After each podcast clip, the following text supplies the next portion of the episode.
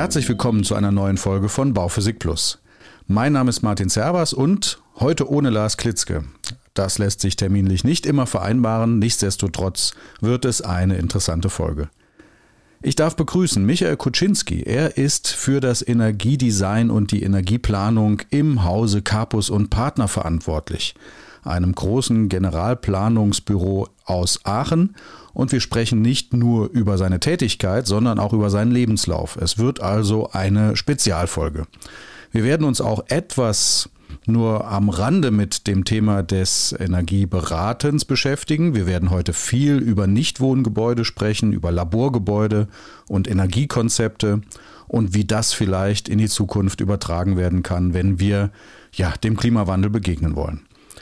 Ich darf Sie willkommen heißen und wünsche eine interessante Folge. Herzlich willkommen, Michael Kurczynski.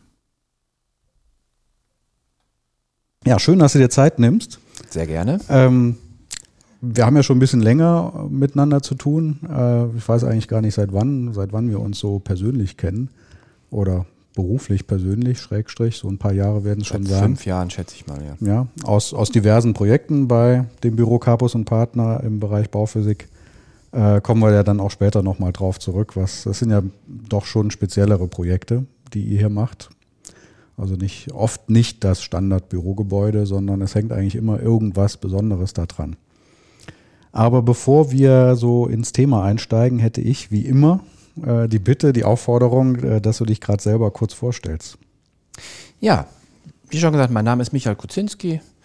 Ich äh, arbeite eben für die Capus und Partner AG ähm, im Bereich Bauphysik. Ich nenne es immer Bauphysik Plus. Ähm, der Fachbereich heißt Energie- und Bauphysik. Also Bauphysik Plus, weil wir uns doch sehr stark auch in die TGA mit einmischen und einbringen äh, Entschuldigung, und im Bereich der Energiekonzepte unterwegs sind. Ähm, deswegen meine Bezeichnung war Bauphysik Plus. Also mhm. neben den klassischen Geschichten wie Wärmeschutz, äh, Schallschutz, Raumakustik, ähm, unterstützen wir eigentlich viel intern ähm, im Generalplanungsteam die Themen auch Gebäudesimulation. Wir machen auch Lebenszykluskostenberechnung ähm, streifen so die Ökobilanz, wobei es da noch eine Kollegin gibt bei uns, die sich spezialisiert hat auf die Ökobilanz. Also insofern ist es ein sehr umfassendes Feld bei Campus. Mhm. Es ist ja sehr stark, also es kann sein, dass ich jetzt so langsam meine, meine Studierenden, die das hier hören, langweilige, aber ähm, es gibt ja so verschiedene Definitionen von Bauphysik. Insofern gucken wir uns gleich mal eure, mhm. eure Sicht oder auch ganz speziell deine Sicht darauf an. Ähm, Anfangen würde ich aber gerne sehr, sehr viel weiter vorne, ganz sozusagen. Weit vorne. Ganz weit vorne. Also Grundschule. Also nicht ganz Grundschule, ähm, auch nicht äh, zehnte äh, Klasse, sondern ähm, irgendwann reift ja in einem selber so eine gewisse Vision, was man machen möchte. Beruflich. Gezwungen, freiwillig, wie auch immer, aus einem Hobby heraus, aus der Familie heraus entstanden. Also es gab jetzt schon unterschiedlichste Ideenfindungen. Ähm, wo würdest du sagen, fängt das bei dir an? Sehr spät. Mhm. Okay. ähm, ich, kann, ich kann schon sagen, dass ich, äh, ich habe mal mit Maschinenbau angefangen. Mhm. Bist du übrigens nicht der Erste. Also, ja, ja, ich hatte einen Luft- und Raumfahrtingenieur, der jetzt Häuser baut. Ich habe in Bochum angefangen zu studieren. Mhm. Wie bin ich auf die Idee gekommen, Maschinenbau zu studieren? Das finde ich eine sehr lustige Geschichte, weil ähm, als Hobby möchte ich das nicht bezeichnen, als, als Jugendlicher oder als Kind. Ich habe immer sehr gern mit Fischertechnik gespielt. Mhm. Ja? Und habe da auch ziemlich viele Experimente gemacht. Ich, äh, ähm, ich war doch sehr techniklastig als, als Junge unterwegs. Und ähm, mir fiel damals eine Entscheidung recht schwer, was mache ich überhaupt. Und ich kann mich noch an, einen Satz meiner Eltern erinnern, die sagten, mach doch was Technisches. Du hast immer sehr gern mit Fischertechnik gespielt. Ja. Also insofern ähm, kam bei mir dann die Idee, was Technisches zu machen. Ähm, dann hatten Freunde von mir hatten gesagt, ich fange in Bochum an zu studieren, ich mache Maschinenbau. Dann habe ich gesagt, okay, mache ich mit. Ne? Mhm. Das war so das Grundstudium in, in ähm, Bochum. Wann dann, war das? In welchem Jahr? Ähm, das war neun, jetzt muss ich selber überlegen. Ja? Ich habe meinen ganzen Lebenslauf vergessen, aber ähm, ich kriege den noch zusammen. Das war so 1990 habe ich angefangen zu mhm. studieren. Und dann äh, ähm, habe ich mein Grundstudium in, in Bochum gemacht. Ich fand es auch nicht leicht. Äh, es wurden auch viele aussortiert, um das mal so zu sagen. Also ähm, die Durchfallquoten waren recht hoch, es waren schwierige Fächer dabei, auch im Grundstudium schon. Wir saßen zusammen mit den Bauingenieuren schon damals da. Ähm, aber in den Grundlagenfächern, Mathematik fällt mir gerade ein, Mathematik, Mechanik, ähm, das waren schon sehr, sehr schwere Klausuren, also gerade die Grundlagenklausuren. Ich bin dann da durchgekommen, ne? also jetzt nicht die mit, mit Bestnoten möchte ich nicht gerade bezeichnen. Ähm, und dann hatte ich ähm, von einem Bekannten wiederum gehört, komm doch nach Aachen. Ne? Weil Aachen ist irgendwo interessanter. Der hat hier Verfahrenstechnik studiert, er hat sich schon vertieft auf Verfahrenstechnik. Und ich habe damals gedacht, ja, ähm, muss dazu sagen, ich komme ursprünglich aus Dorsten, das liegt in der Nähe von Bochum. Das war für mich in der ersten Zeit doch eine reine Anfahr-Uni und ich habe irgendwann auch den Beschluss gefasst, nach Bochum zu ziehen. Und für mich war Aachen eine konsequente Fortsetzung, nochmal ein bisschen weiter weg von zu Hause, eine andere Stadt kennenzulernen, außerhalb des Ruhrgebietes. Und äh, so hat es mich nach Aachen verschlagen. Ich habe dann gesagt, okay, jetzt mache ich Schnitt. Ich kann ja das Hauptstudium in Aachen machen. Also das war dann so 92, 93, Ja, grob, grob in der Kante. grob, genau. Ja. Mhm. So. Aber Ähm, immer noch Maschinenbau. Immer noch Maschinenbau. Ja, jetzt geht es ja um Vertiefungsrichtung. Und da hatte ich äh, so überlegt, was ist denn für mich gut? Ne, ich war immer, äh, den, so mein, mein Wunsch war immer, ähm, was zu vertiefen, was so in Richtung warmer Maschinenbau geht. Also ich fand den, die Idee von Verfahrenstechnik gar nicht mal so schlecht. Und ähm, habe mich dann end, im Endeffekt für Bioverfahrenstechnik entschieden. Also Bioverfahrenstechnik, natürlich gibt es noch sehr viele Grundlagen im Studium. Ne? Ähm, wie zum Beispiel technische Thermodynamik. Ne? War auch noch ein Grundlagenfach mit bestimmten Fächern, die dann halt in der Vertiefungsrichtung in Aachen, ähm, ja, die gehören zu deiner Vertiefungsrichtung Bioverfahrenstechnik. Also Biologie, Verfahrenstechnik gehört da dann auch dazu, also die chemische Verfahrenstechnik, die thermische Verfahrenstechnik und eben speziell Biotechnologie und Bioverfahrenstechnik. So. Ähm, das hat mir auch Spaß gemacht. Das hat mir auch wirklich viel Spaß gemacht. Ähm, ich war allerdings auch immer ein pragmatischer Typ oder ein Praktiker, kann ich so sagen. Also ähm, ich kann mich daran erinnern, ich habe immer so ein bisschen Schwierigkeiten gehabt, auch mit Klausuren, muss ich ganz ehrlich zugeben. Also die Klausuren, mich vorzubereiten. Ich weiß auch in Aachen, ne, ähm, hast du dich gut vorbereitet, wenn du auch alte Klausuren gerechnet hast. So. Das war eine, immer eine gute Vorbereitung und darüber hinaus konntest du dann nochmal besser werden. So. Ähm, insofern war ich in den Klausuren, ich bin da auch gut durchgekommen. Ähm, was mir am meisten Spaß gemacht hat, waren, und da bietet Aachen eine große Landschaft, ähm, das praktisch anzuwenden, dein Wissen. In Form von erstens Studienarbeiten, das gab es damals schon, also nicht nur eine Diplomarbeit hinter abzuschließen, man musste zwei Studienarbeiten machen. Ähm, also ich nenne das mal kleine Mini- ähm, Mini-Diplomarbeiten. Damals war es noch ein Diplom, kein Master. Also vergleichbar mit dem Master heutzutage. Ähm, das hat mir immer sehr viel Spaß gemacht ähm, und gleichzeitig dann, und da bietet Aachen eben auch eine große Landschaft an, als Hiwi zu arbeiten, als studentische Hilfskraft. Und ich habe dann halt ähm, beim Professor Büchse in Aachen ähm, ähm, aus dem Bereich im Verfahrenstechnik, da habe ich dann auch als Hiwi gearbeitet und habe da eine Studienarbeit gemacht. Und dann hatte ich auch eine externe Studienarbeit gemacht. Ähm, das war eher aus dem Bereich der, der thermischen Verfahrenstechnik und ähm, meine Diplomarbeit dann wieder aus dem Bereich der Bioverfahrenstechnik. So, das war mein Studium. Ganz kurz geschildert. Bauphysik kommt da jetzt noch nicht vor. ne? Überhaupt nicht. Was war denn nach dem, Ja. nach dem Abschluss? Das war ja dann, wenn ich richtig Ja. rechne und ein bisschen, ein bisschen Ja. was draufgebe, muss das ja dann so 96 gewesen sein. 95, 96 müsste es im Studium ungefähr. Ja, ich war auch kein schneller Student, um Ja, das mal so aber zu sagen sagen. wir Also 97. Ich, ja. Wir Darf lassen's was mal- mehr sein? Ende der 90er. Ich, also ich hatte mich schon während der, während der, gerade auch während der Diplomarbeit mit ähm, Simulationen beschäftigt. Also ich erzähle es, weil es so ein bisschen Einstieg war für mich in die, hinter in den Gebäudebereich. Ähm, ich habe da quasi ich nenne das immer die kleinen Viecherchen simuliert.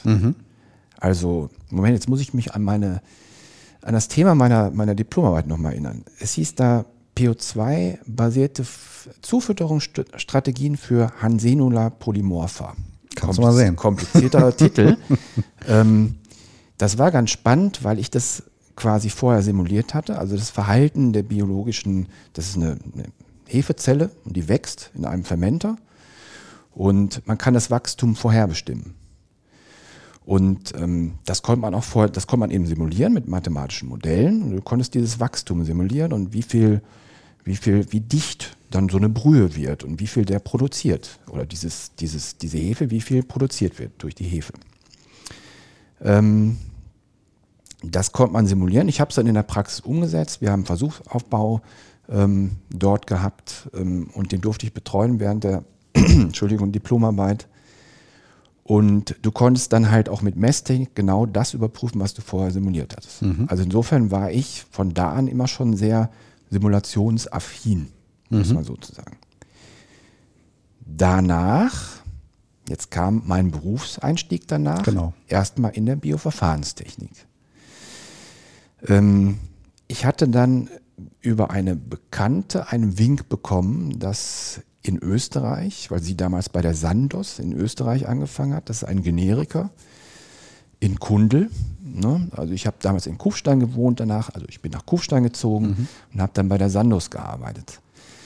Ähm, und zwar eigentlich das, was man typischerweise macht als Bioverfahrenstechniker, oder das ein typischer Bereich ist halt ähm, Prozessoptimierung. Prozessoptimierung heißt, ich war eigentlich Laborleiter dort und habe ein Labor neben einigen anderen Laboren betreut, wo es um Prozessoptimierung geht.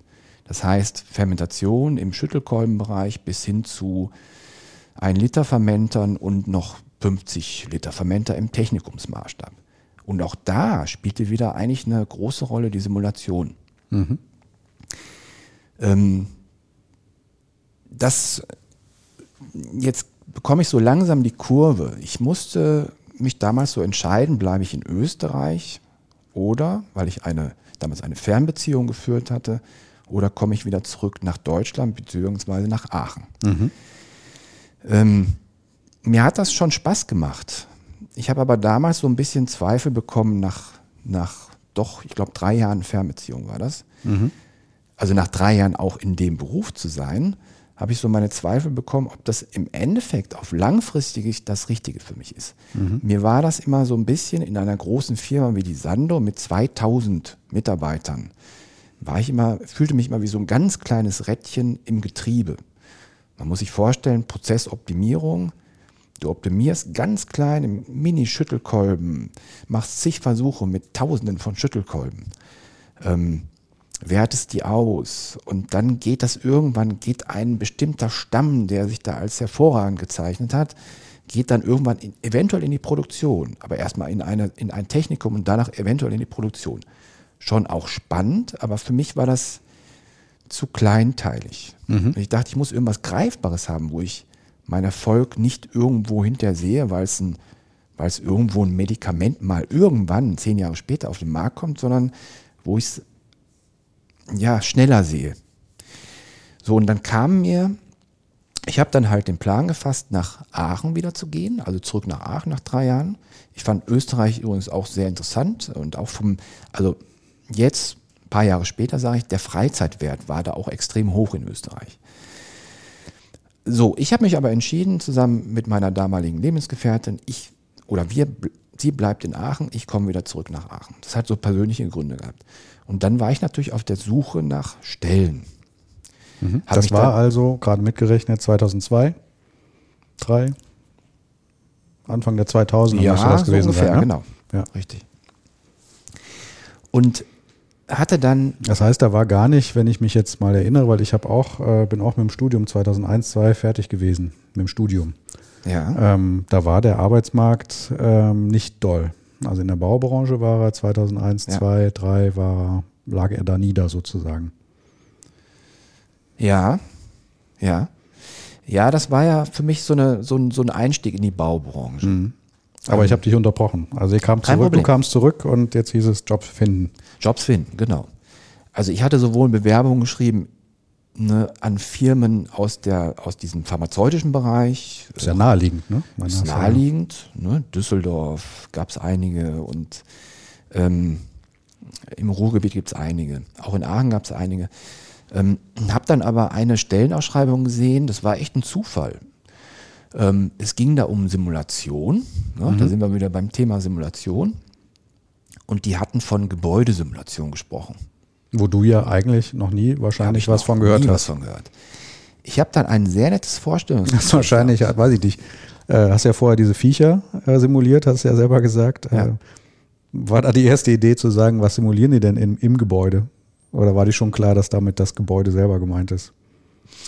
Das war mir schon klar. Okay. Ähm, ich habe aber erstmal in einem, in einem Gespräch dort gesessen und ähm, habe gedacht, naja, ähm, warum machen das die Architekten nicht? Das war so mein erster Gedanke. Mhm. Das sind doch die Experten für die Gebäude, warum machen die das nicht? Also für mich war dieser Fachbereich komplett fremd. Mhm. Ich fand das aber trotzdem hochspannend. Irgendwas hat mich daran gereizt. Ich dachte, oh, Gebäude, also mitwirken bei der Entstehung von Gebäuden finde ich hochspannend. Mhm. So, und für mich war das, ja, gerade, dass die jemanden suchten, der da ähm, auch Simulationserfahrung hat. Ich konnte da auch Sachen aufweisen wie ähm, Erfahrung mit Simulink oder Erfahrung mit MATLAB. Mhm. Ähm, hatten die da auch in der Firma, weiß ich noch. Ähm, aber die hatten auch professionelle ne, ähm, Gebäudesimulationsprogramme. Also ich stand da erstmal und ähm, äh, oder habe das Gespräch geführt und war mir nicht ganz klar, was die eigentlich von mir wollen. Das wurde mir dann aber, je mehr ich mich mit dem Schema, Thema beschäftigt hatte, immer mehr klar, mhm. ne, dass es eigentlich keine Architekten machen, sondern eher, das sind Experten, die da sitzen und die, die äh, unterstützen, ein Planungsteam oder die Architektur von mir aus oder die TGA. Mhm. Das wurde mir dann aber hinterher auch eher äh, immer klarer, ne, als ich dann ähm, nach einem zweiten Vorstellungsgespräch, es gab noch ein drittes, das mhm. hat mich damals ein bisschen genervt, weil ich immer aus Österreich dann ja, angereist klar. bin. So, und da. Ähm, war, das, war das denn ein Fachplaner, wo du damals das, das erste, die ersten ja. drei Gespräche gehabt hast? TGA-Fachplaner? Nein, das war ein Ingenieurbüro, die halt Beratungsleistung auf dem Markt angeboten hatten, Richtung Bauphysik und eben thermischer Simulation. Mhm. Okay. Ja. Mhm. Ähm, ich habe auch später noch in einem vergleichbaren Ingenieurbüro gearbeitet. Ähm, und das war so das erste Ingenieurbüro, wo ich quasi in einem Team, in einem relativ überschaubaren Team, rein oder eingearbeitet wurde in die Themen wie ja, Energiekonzept, Gebäudesimulation, thermische Behaglichkeit, so diese ganzen Themen, die sich um diese thermische Ge Gebäudesimulation ranken. Mhm. Und das war so mein Einstieg in den Bereich der Gebäudetechnik. Also es hat dann nach äh, dem dritten Gespräch offensichtlich gereicht? Oder? Ich äh, habe es, ja, ja, also von beiden Seiten hat es gereicht. Ich fand es total spannend. Ja. Weil das war ja für dich durchaus auch ein, ein, Schritt irgendwie ein Stück weit ungewisses Terrain. Ja. Und für das Büro ja auch in gewisser Hinsicht, weil ja beiden Seiten klar war, vom Gebäude hat er jetzt erstmal noch keine Ahnung. Also er weiß, wie, wie Modelle funktionieren auf einer anderen Ebene, also in einem anderen Fachbereich. Ja. Fachdisziplin, weiß um diese dynamischen Prozesse, die man in Zeitschritte äh, zerhackt, sage ich mal, und dann passiert was in den Zeitschritten. Äh, irgendwas geht rein, irgendwas geht raus, es interagiert sozusagen die, ich nenne es mal Zelle oder Knoten, ähm, wie auch immer. Ja. Aber vom Gebäude hast du ja erstmal noch keine Ahnung. Nein. Ähm, und das hat beide Seiten aber nicht weiter Nein. verhindert. Nein, überhaupt nicht. Ähm, also bin ich, ich, aber ein bisschen beleidigt, ne? Ja. Nein, Quatsch. Ja, jetzt, jetzt hat es aber auch einen kleinen Background, ja. wenn ich den erzählen darf. Das war für mich erstmal ne, eine spannende Geschichte. Ich habe einiges gelernt da. Ähm, ich drücke es mal ganz einfach aus. Ich habe nie Geld gesehen. Ah. Na? Das klingt fair. Das, ja, das war schon, es ist oh. im Nachhinein sehr lustig, eine lustige Geschichte, aber ähm, die hat mich echt getäuscht. Um welchen Zeitraum geht es denn da? Zeitraum. Ja, über welchen Zeitraum Von, hast du kein Geld gesehen? Ja, das war eine Firma, die kurz vor der Insolvenz ah, stand. okay. So. Ähm, also die hatten mich äh, ein bisschen veräppelt auch, muss man ganz klar sagen. Also ich fand das Thema sehr interessant. Vielleicht, vielleicht ist es ja auch gut so gewesen, weil ich in dieses Thema reingekommen bin. Aber die Firma hat dann, ähm, also ich habe selber dann gekündigt wieder, weil Mhm. ich nie Geld gesehen habe.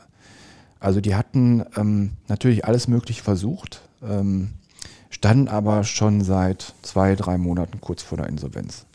Das wusste ich nicht, bin da echt getäuscht worden, habe den Job aber angefangen, habe da drei Monate erstmal eine, eine Ausbildung gemacht sozusagen, mir wurde auch ziemlich viel gezeigt. Und dann hat sich da was ergeben, es gab eine Kooperation mit einer größeren Luxemburger Firma. Das ist die Paul Wurth. Äh, Die Paul Wurth ist eigentlich im Stahlbereich tätig, die hat aber auch eine Abteilung von ungefähr 70 Leuten, die nennt sich Civil Construction. Das war damals so, ich weiß nicht, ob es heute noch so ist.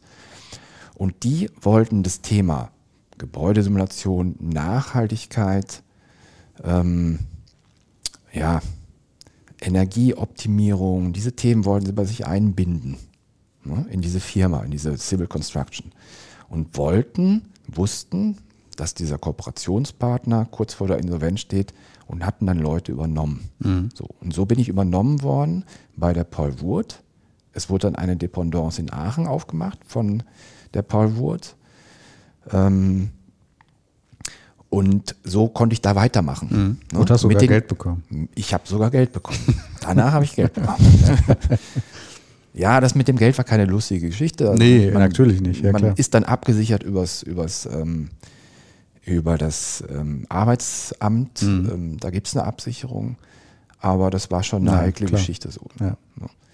Aber insofern ne, hatte ich dann mm, irgendwie so ein, eine sehr komische Geschichte am Start, erstmal über drei Monate. Und ich habe dann halt glücklicherweise auch dann das relativ schnell erkannt. Bin dann quasi mit, den, mit einem großen Teil der gleichen Kollegen übernommen worden von der Paul Wurth. Und da hat man dann, ähm, ja, wurde dann auch integriert in Luxemburger Projekte, in ähm, Bauprojekte in Deutschland und da durfte ich das Ganze fortführen. Also sowohl die Gebäudesimulation, ähm, da bin ich auch so langsam reingekommen in NF-Berechnungen, also Wärmeschutz. Oder die fing ja quasi auch dann erst an. Ne? Also gerade für Nichtwohngebäude wurde es ja dann Ja. erst ab 2004, Ja. 2004 dann eigentlich erst interessant. Ja. Ne? Ähm, was war denn so deine Rolle? Also wenn ich es richtig verstanden habe, war das ja die Paul Wurth ähm, so ein General Eigentlich ein Übernehmer? General, ja, ein eigentlich Generalplaner aus. Planer und ausführend aber auch, oder? Oder nur planend? Nee, nur planend. Nur planend. Aber alle Disziplinen von A bis Z, also von Alle Disziplinen. zumindest entweder selber oder eingekauft, aber schon ein Ja. Projekt bekommen und Ja. kom tutti completi Genau. geplant, durchgeplant. Also auch wieder so ähnlich wie jetzt bei der, bei Ja. der Carpus. Architekten, Haustechniker. Ähm, ich meine, die hätten sogar die Statik integriert gehabt, was bei der, ja. Bei der Carpus nicht so ist. Was ja auch ein Unterschied ist jetzt zu meinen anderen Gesprächen, weil es ja auch oft die äh, Situation oder Konstellation gibt, dass es reine Dienstleistung, also Beratungsleistung ist in der Bauphysik für externe Planer, für externe Projekte äh, und man nicht so in diesem internen äh, Generalplanungsteam schwimmt. Also das macht ja schon auch später, wenn wir vielleicht über so ein typisches Carpus-Szenario mal sprechen, schon auch einen Unterschied aus meiner Sicht. Also nur Ja. ich setze da so ein bisschen einen Marker jetzt für mich, ähm, auch im Vergleich zu den anderen Gesprächen, die ich in der Bauphysik jetzt schon hatte. Also ich hatte auch ein Gespräch ähm, mit dem Lars Klitzke, der in Amerika festhing.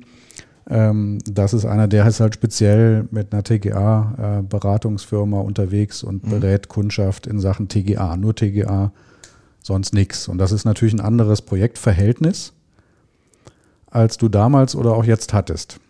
Also es Ja. ist ja enger, muss eher sehr viel enger sicherlich über Leistungsbilder, Honorarverträge ähm, nachdenken und diskutieren, ähm, wie du, würde ich jetzt vermuten. Aber da können wir ja gleich auch nochmal vielleicht ein bisschen hinter die Kulissen gucken. Ja. Also hast da quasi intern in einem Planungsteam das Thema Energie, nenne ich es jetzt einfach mal. Ja, genau. Ähm, ja, was eigentlich? Geplant, koordiniert, ähm, optimiert? Optimiert. Ich ähm, habe mich immer schon ein wenig als Berater gesehen. Also gerade die Themen, ähm, die da heißen eben energieeffizientes Bauen, ähm, Energieoptimierung, Energiekonzepte, ähm, Nachhaltigkeitsthemen, die Nachhaltigkeit ist immer ein schwieriger Begriff. Wenn man, wenn man als Paul Wurz sagt, man will das Thema Nachhaltigkeit bei sich reinholen, das ist ein sehr, sehr umfassender Begriff für mhm. mich immer gewesen. Ähm, aber da ging es speziell um Nachhaltigkeitsthemen, Konstru also Materialien, typisch Ökobilanz, mhm. ähm, Lebenszykluskosten. Ähm, also ein bisschen ja, ich sag mal, was mit Materialien, wenn ich mich mit der Bauphysik beschäftige, mit Simulationen beschäftige ich mich auch automatisch auch mit Konstruktion. Also es ging um Konstruktion, es ging um Energieoptimierung über die Konstruktion, aber auch um Einsatz der Konstruktion, um Lebenszykluskosten. Das mhm. ist dann relativ nah dran. Ähm, an der Energie, weil Energie einen Großteil der Lebenszykluskosten ausmacht. Ähm, also insofern rutscht man auch so in verschiedene Bereiche der Nachhaltigkeit rein. Waren die ja relativ früh dabei, ne? Ja, ja. also ist so. DGNB ist, glaube ich, gegründet worden um die 2000 rum. Ja, da waren Und, die relativ früh ähm, Da waren sie zumindest jetzt Richtig. Ja. Ähm, ja. spannend fand ich auch damals die sogenannte Lux-EB kennenzulernen. Ich meine, ähm, die hieß so, ja genau, eine Luxemburger ähm, Energieeinsparverordnung. Ähm, also insofern eine spannende Geschichte, aber auch da bin ich, ich bin längere Zeit dort geblieben, ja. Aber deswegen nochmal zu diesem Thema, ja, ich, ähm, es war, man war immer wieder integriert in das Luxemburger Team auch. Also man hat viele, die meisten Projekte waren keine eigenständigen Projekte, sondern waren Projekte, die vor allen Dingen auch in Luxemburg ähm, ja, akquiriert und gebaut wurden hinterher. Also insofern auch eingebunden in ein Team der Luxemburger muss mhm. man schon sagen. Jetzt war ich wieder irgendwann so weit, ne, weil das ist so der Grund äh, ähm, für mich damals gewesen, so die Luxemburger hatten die deutsche Dependance immer mehr nach Luxemburg gezogen. Also ich war eigentlich immer mehr in Luxemburg irgendwann als in Deutschland. Da hatte ich wieder die Situation, weit weg von zu Hause, in der Woche unterwegs. So war für mich wieder so ein bisschen ne, aus Aachen raus in der Ferne. Das war für mich eigentlich wieder so ein persönlicher Grund zu sagen, mhm. ich gucke mich nochmal um. Mhm. Vielleicht gerade noch, bevor ja. wir dann auf den nächsten Schritt gehen, würde mich mal interessieren. Ähm, du hast was anderes studiert, du hast äh, in dem Bereich vorher gearbeitet. Hauptwechselgrund war, war auch ein privater Grund, aber auch so ein bisschen diese Konstellation in der, in der Sandos damals. Äh, dann wagst du diesen Schritt. Hast du den nie bereut? Also gab es da, Nein. war immer, dass Nein. du gesagt hast, äh, ja, super, Nein. prima. Nein. Okay. Das Einzige, wo ich jetzt äh, sagen könnte, ne, wenn ich mal parallel eine Karriere bei der Sando mitlaufen lassen würde, ja, und ich, würde, ich weiß, dass man in einer großen Firma ähm, sehr, sehr gute Aufstiegschancen hat in mhm. einem Geflecht, wo dann die Bezahlung natürlich auch noch mal besser mhm. ist. Das kann ich schon so sagen. Also gerade in der pharmazeutischen Industrie. Ja. Aber selbst das, ich denke da überhaupt heutzutage überhaupt nicht drüber nach. Es ist ja auch generell, ich sag mal, Sandos verdient ja nicht das Geld damit mit deiner Arbeitsstunde, Nein. sondern mit den Produkten. Das heißt, ja, man hat ja immer in den produzierenden Gewerben, wenn ich das mal dazu rechne, ähm, auch höhere Gehälter, muss man ja auch sagen. Ja, also es ist, ist jetzt so. ja so, auch bei dieser Paul Vogt äh, war es ja wahrscheinlich so, dass ähm, ja das Geld der Unternehmung mit der Arbeitszeit verdient werden musste. Also man hat ja nichts hergestellt, man hat das war ja, ja reine Beratung. Ja. Und das ist halt immer, gerade im Baubereich, muss man ja sagen, durchaus sind das ja nicht so die Renditemargen generell für so ein Büro äh, wie jetzt im produzierenden Gewerbe. Ne? Richtig. Also insofern klar ist das so, gerade Pharmazie ähm, vielleicht nochmal eine Schippe mehr, als ja. jetzt, wenn es ein Metallbaubetrieb wäre. Ja. ja. Aber klar. Das Aber du warst so. immer was zufrieden, war, war, war gut, hab, war nie ein Thema auch, für dich. Und, ja. Also, weil du gerade fragst, ich habe ja, da auch nie drüber nachgedacht. Nee, das also ist mich, ja das Zeichen, mich, dass man zufrieden ist. Mich, genau. Also für mich war das nie ein Thema. Ich habe trotzdem auch für mich gut verdient, ne, mhm. ne, von Beginn an. Ähm, man steigert sich da natürlich auch, aber grundsätzlich ähm, war ich da mal sehr zufrieden. Und mich hat ähm, also ich muss vielleicht so ein bisschen sagen, dass von meinem, Ja, was hat mich daran auch so gereizt? Ich, ich bin gerne Berater, das merke ich immer. Das Mhm. habe ich in meinem, meiner Berufslaufbahn immer gemerkt. Ich berate ganz gerne Leute und ich benutze gerne Tools. Ähm, ich mache mal einen Hüpfer. Auch heute die NF ist für mich nicht ein, also eine, eine Wärmeschutzberechnung, die ich ja auch durchführen darf. Ne? Die ist zwar fester Bestandteil, ein bauordnungsrechtlicher Bestandteil, aber ich sehe das eher als Beratungstool oder auch als Beratungstool, mit dem ich Varianten aufzählen kann. Und es hat ja auch einen Sinn dahinter, die Wärmeschutzverordnung, mit der ich Energieeffizienz erzeugen kann. Ähm, auch wenn es für mich jetzt aus der Gebäudesimulationskategorie kommt, nicht das optimale Tool ist, um Gebäude transparent zu machen. Also es ist halt ein Normverfahren, aber trotzdem sehe ich das als Beratungstool. Ich sehe auch einen Schallschutz immer. Mir macht es am meisten Spaß, ein Team zu beraten und nicht den Schallschutznachweis zu erstellen, sondern mich mit dem Team abzustimmen und ähm, also mit Architekten und Haustechnikern vor allen Dingen. Also wir fallen jetzt gerade zu dem Punkt, äh, würde ich gern nochmal gerade einsteigen, auch wenn das jetzt chronologisch nicht, nicht Ja, passt, okay. aber ähm, das höre ich jetzt in den Gesprächen immer wieder. Mhm. Also immer wieder höre ich, dass das halt wichtig ist, auch wenn ich das am Ende frage, was sind denn Eigenschaften von Absolventen, die wichtig sind Mhm. und so, ist immer dieses Thema der Kommunikationsfähigkeit, des Teamgeistes, äh, auch des, ich nenne es mal, Vermitteln technischer Sachverhalte für mehr oder weniger Laien.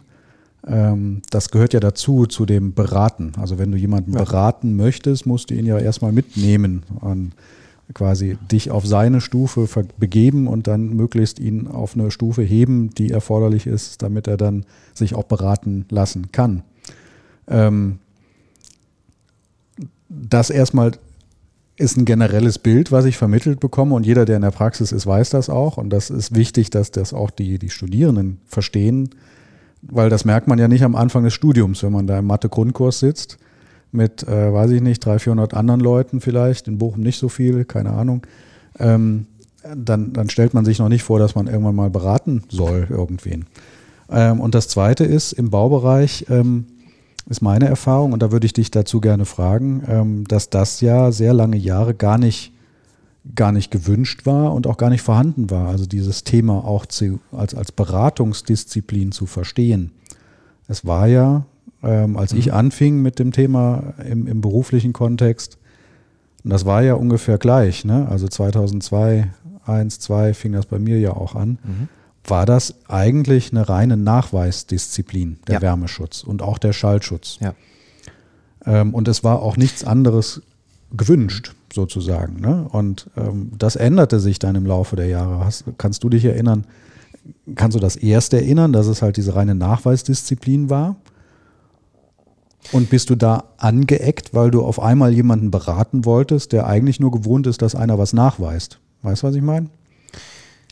Ja. Auch intern, planungsintern. Also wenn jetzt da irgendwie du einem Architekten hausintern zum Beispiel sagst, ich will dich jetzt beraten. Ja, in Sachen Schallschutz, in Sachen Wärmeschutz, in Sachen Energieeffizienz und er guckt dich komisch an und sagt, äh, wie, ja, ich hab, weißt das nach und gut ja, ist? ich, ich habe vielleicht bei der Paul Wurt, kann ich mich dran erinnern, das war ja so mein, ne, also jetzt mal abgesehen von der Firma, die mich nicht bezahlen wollten. ähm, Firma, ich dessen Namen hab. nicht mehr nennen. Genau, nein, den Namen werde ich auch nicht nennen. Aber ähm, ich, also die, der eigentliche große Einstieg für mich war ja die Paul Wurt. Das, Ja, und ja. die, die wollten halt, die wollten so Themen, ähm, ähm, die wollten auch beraten werden. Also insofern habe ich so. Was ein Glücksfall.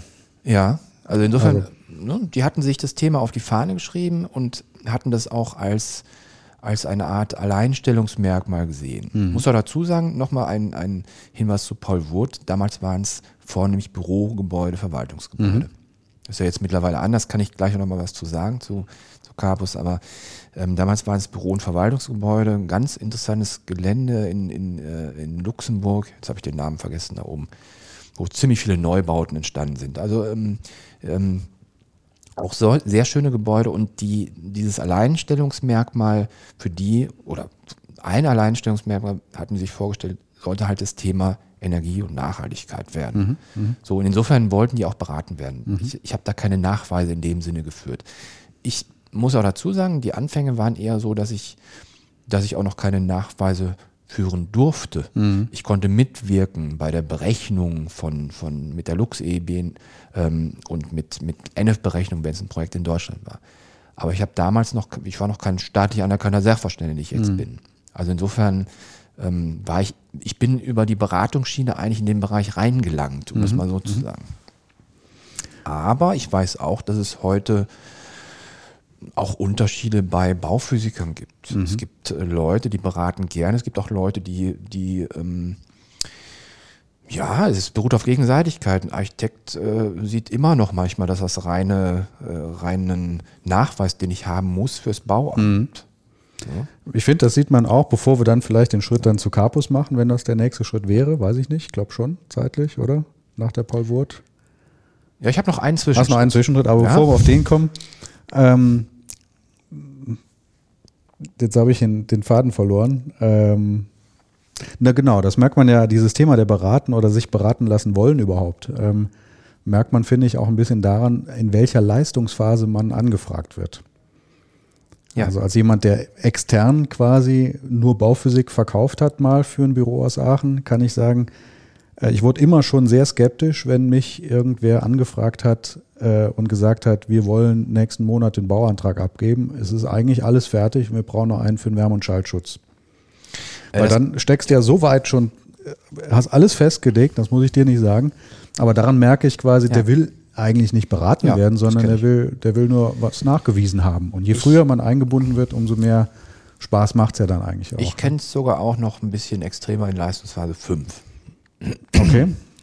Weil man ja ein, ähm, einen Schallschutznachweis oder einen Wärmeschutznachweis ja, nachreichen, ja. nachreichen, spätestens vor Baubeginn. Mhm. Ähm, also noch ein extremeres Beispiel. Echt, sowas gibt's? Kenne ich, kenn ich auch. Es, es wir brauchen, ja noch, her, wir brauchen ja noch einen, einen Wärmeschutznachweis oder einen Schallschutznachweis ja, ja. vor Baubeginn. Ja, ja das gibt's auch. Aber jetzt waren wir so ein bisschen, sind wir ein bisschen abgekommen vom Weg, weil ich gerade so darauf rumreiten wollte, dass Beraten halt auch eine Kompetenz ist, die man auch sicher erlernen muss, sicherlich. Aber die gar nicht so zu unterschätzen ist, weil das, ich sag mal, das technische Know-how kann man sich aneignen, das andere sicherlich auch, aber man muss es auf dem Schirm haben. Ne? Und man muss es auch wollen.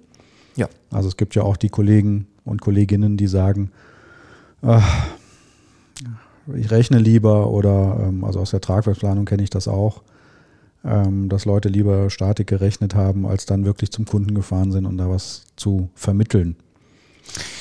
Ja, ich, ich muss noch mal sagen, so ein bisschen, wenn ich mal selber drüber nachdenke, ne? erstens gerade geschildert, Paul Wurt, die halt beratungsaffin waren, die mhm. auch beraten werden wollte und dann der Einstieg über die Gebäudesimulation. Die Gebäudesimulation ähm, wählst du ja nicht als Mittel, weil du was ja. nachweisen willst. Ja, ja. Das ist eigentlich für mich ein Beratungstypisches Beratungstool. Du machst Du machst einem Team oder dem Architekten transparent, wenn er seine Fensterflächen verkleinert, hat er eine bessere thermische Behaglichkeit von mhm. mir aus. Ne?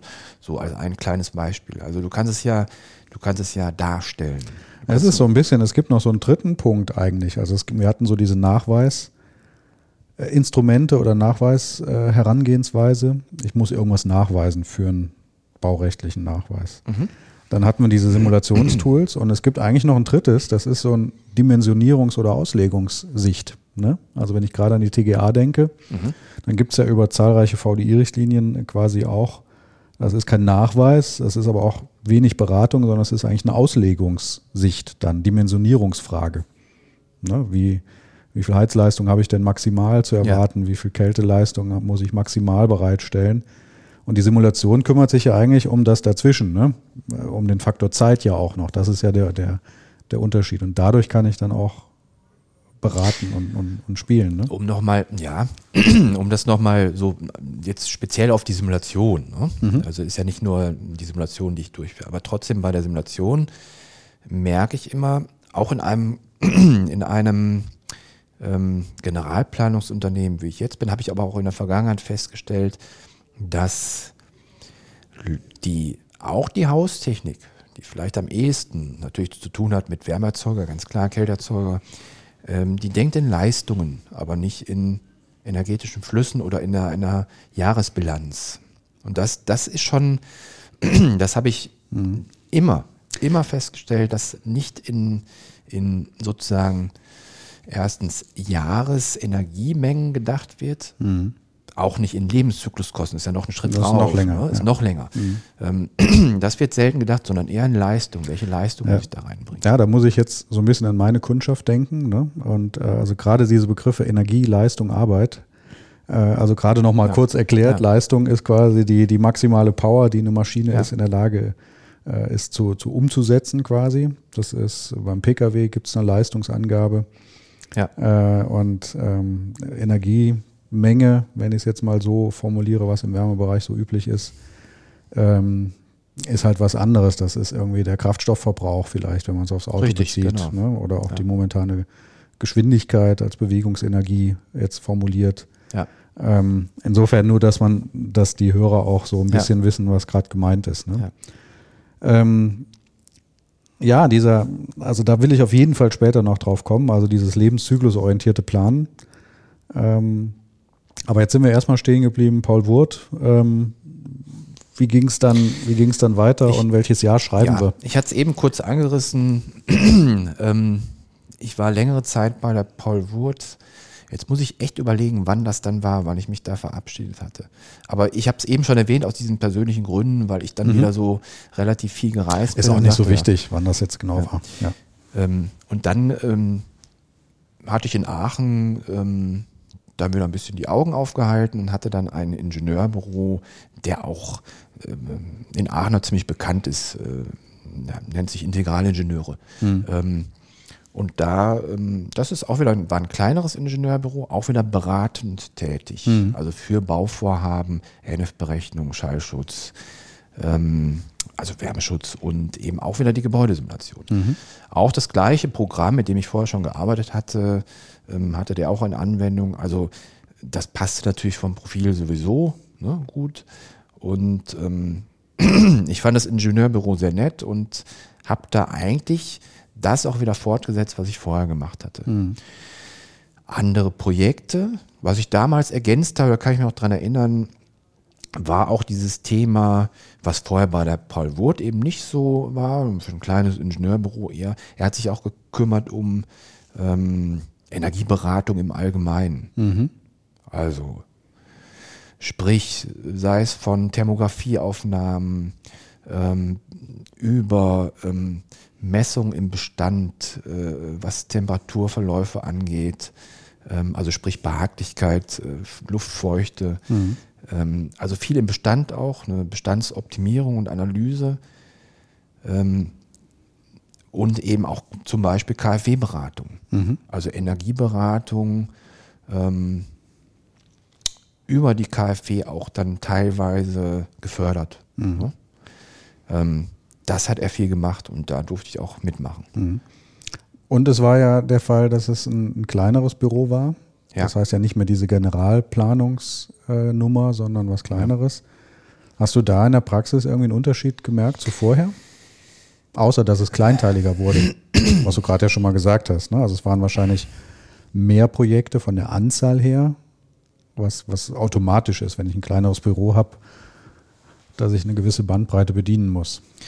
Wenn ich aus dem Bau heraus antworte, würde ich sagen, ist kaum Unterschied. Das ist ganz interessant, weil, weil ich bin, wie läuft es, Entschuldigung, wie läuft es in der Regel ab? Ich habe einen Bauprozess oder ein Bauobjekt, was gebaut wird, ein Bürogebäude, was entstehen soll. Es gibt ein Planungsteam. Und das Planungsteam setzt sich ja meistens ne, gleich zusammen. Ob es jetzt ähm, so. Und ich komme dazu als Berater. Ich nenne es jetzt bewusst mal Berater, jemand, der den Wärmeschutz äh, bearbeitet, den Schallschutz bearbeitet, idealerweise noch eine Simulation durchführt.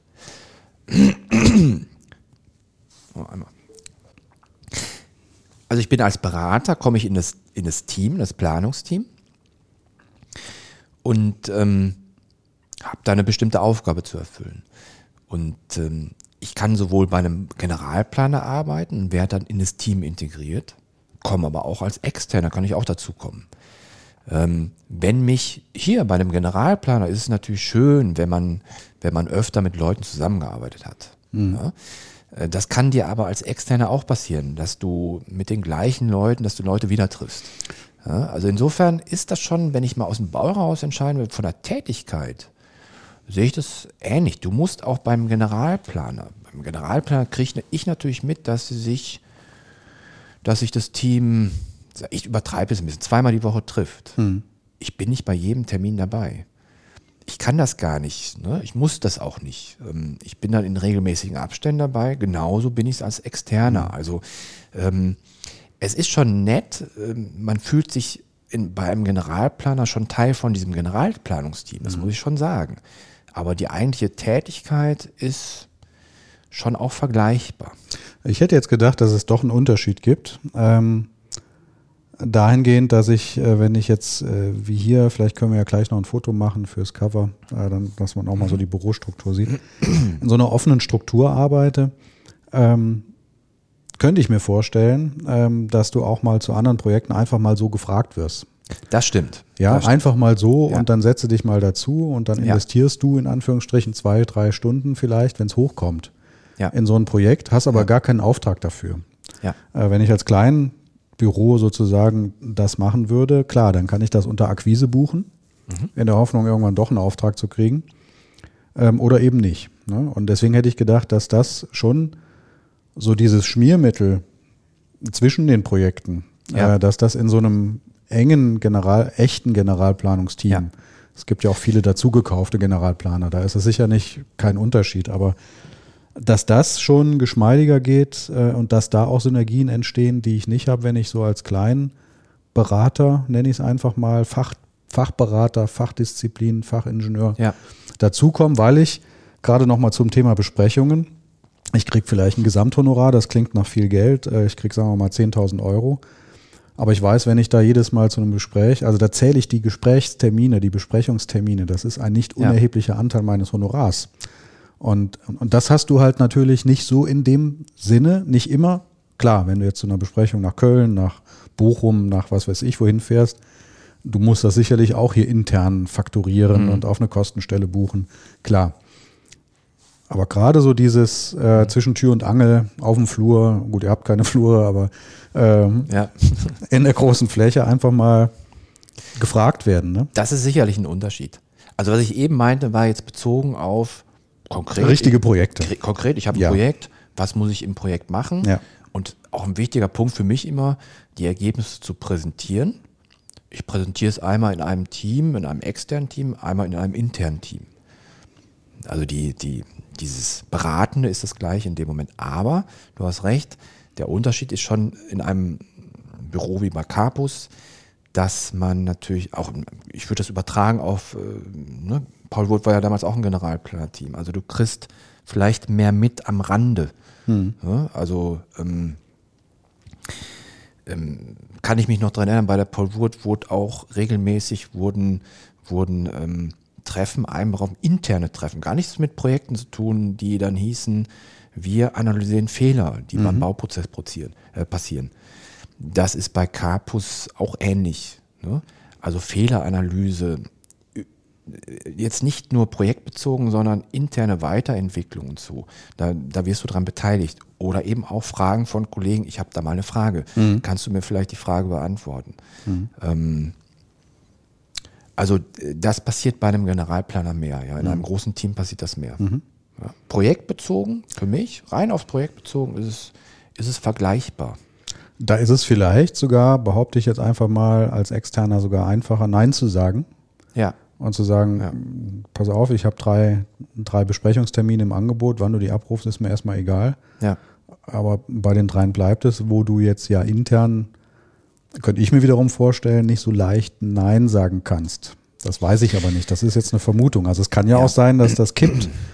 Ja, also, Ja. also es hat so seine zwei Seiten. Ne? Andererseits musst du vielleicht in unserem großen Konstrukt verdient Carpusnetz natürlich auch nicht das Gros seines Geldes mit dir und äh, der kleineren Abteilung vielleicht gegenüber einer großen Planungsdisziplin, die viel bewegt. Also jetzt nicht das stimmt. Ne? In Insofern Summe ist das wieder, verschwindest du so wieder so ein bisschen. richtig. Und in einem kleinen Büro verdienten die Integralingenieure sehr wohl ihr Geld auch mit deinem Honorar. Ja, Und musste auch so sein Ja. im Schnitt. Ne? Also deswegen hat das alles so Vor- und Nachteile. Also auch externer Planer kann, kann angenehm sein, weil man eben auch diese Distanz Ja. haben darf und dann auch mal Nein sagen darf und sagen kann, immer, ich bin gar nicht beauftragt für die Leistungsphase. Ja, das fällt dann Ähm, wahrscheinlich leichter, ja, genau. Ne? So, Integralingenieure, jetzt sind die nach meinem Wissen nicht nach Österreich, der Schweiz oder Luxemburg Die sind in umgesiedelt. Aachen, ne, genau. Sind immer noch in Aachen. Also der Grund aus persönlichen Gründen sozusagen Ja. da aufzuhören, den gab es dann offensichtlich beim nächsten Schritt dann. Jetzt werde ich so langsam nervös. Mehr. Ach so, jetzt. Also völlig grundlos hast du dann im Jahre. Nein. Nein, also ich, ich bin da auch, lass mich mal überlegen, wie lange war ich bei Integral und ich, mir hat die Arbeit auch sehr viel Spaß gemacht. Also auch eine sehr abwechslungsreiche Arbeit. Ähm, wie schon, ich habe es ja eben aufgezählt. Wenn das zu viele Stellen werden, machen wir einfach einen Mehrteiler draus. Ja, genau, wir können mehr daraus machen. Na, da war ich immer sehr flexibel und ich, also ganz ehrlich, ich habe mich da auch mal flexibel gefühlt. So ist Ja. es halt einfach. Ähm, ich hatte, ich glaube, es gab mal irgendwann, ähm, ähm, das war vor mir, das war vor- ähm, bevor ich bei Capus angefangen hatte, das war so ein kleiner Hinweis von einem, von einem, ähm, tja, der auch Gebäudesimulation gemacht hat, der einmal gewechselt hat, hat gesagt, bewerb dich doch mal. So. Ich fand es ganz spannend, weil es nochmal eine andere Geschichte war. Eben nochmal ein kleines Ingenieurbüro, auch sehr spannend, dann nochmal zu einem Generalplaner in Aachen. Und vielleicht auch so ein bisschen, das hatte Capus damals auch ein bisschen verwechselt sogar. Ich habe ähm, ich hab ein Bewerbungsgespräch dann hier bei Capus gehabt und es saß jemand dabei, der sagt, du hast ja mal Bioverfahrenstechnik gemacht. Das passt doch idealerweise zu Capus. Genau.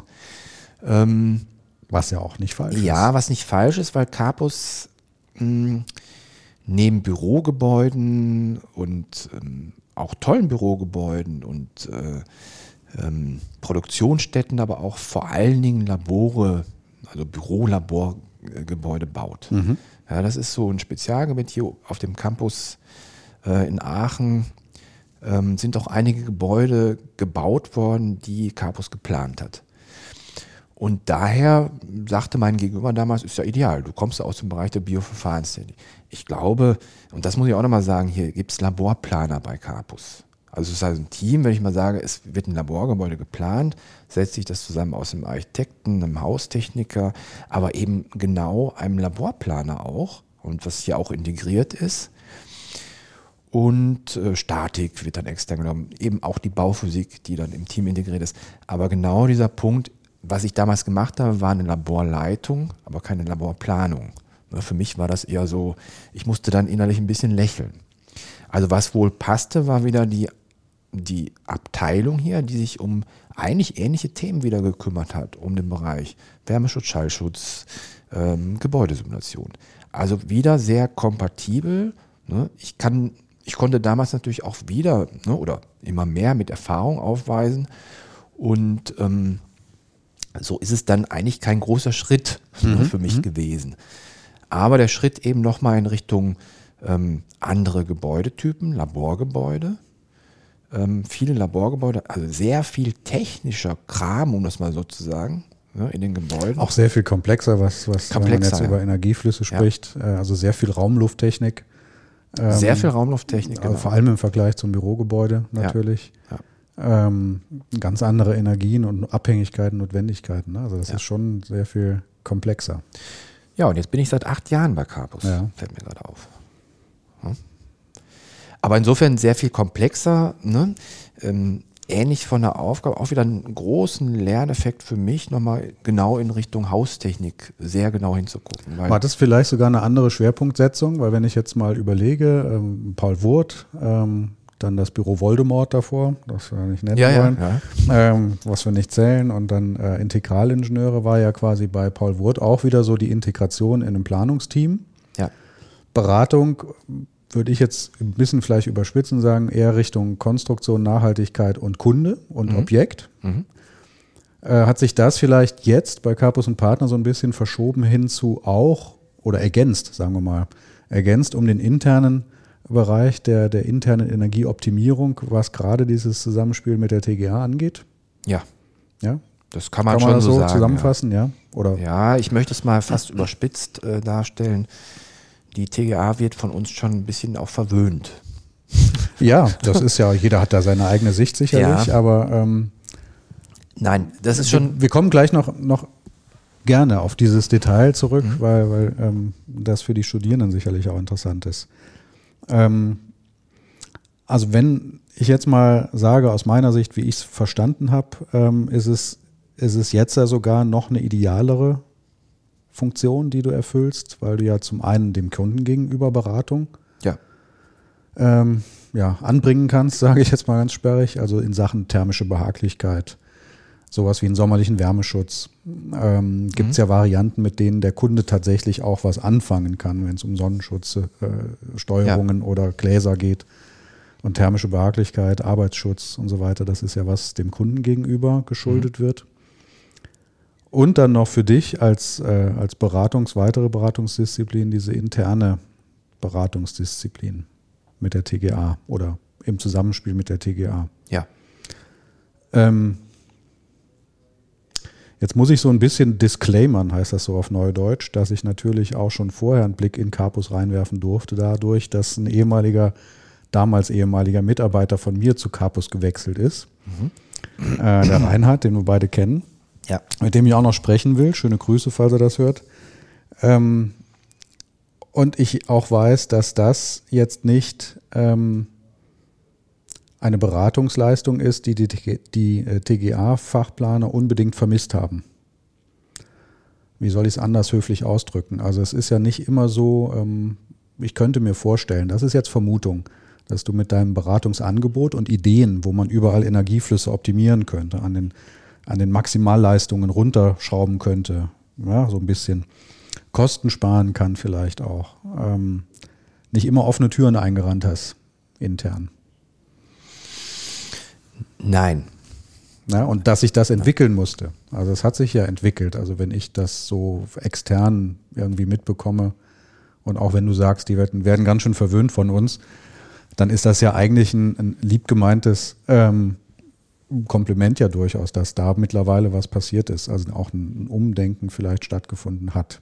Nehme ich das richtig wahr?